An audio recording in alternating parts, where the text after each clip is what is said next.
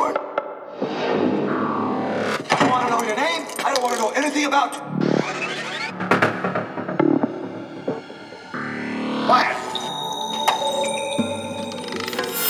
I'm going to read your thoughts. You know, you come here from a great distance. Yeah. Uh, you want me to buy a subscription to the Saturday Evening Post? No, not a word, not a word, not a word now. Why? Uh, you want me to make a donation to Coast Guard Youth Auxiliary? God. I'm from the future. I came here in a time machine that you invented. Now I need your help to get back to the year 1985.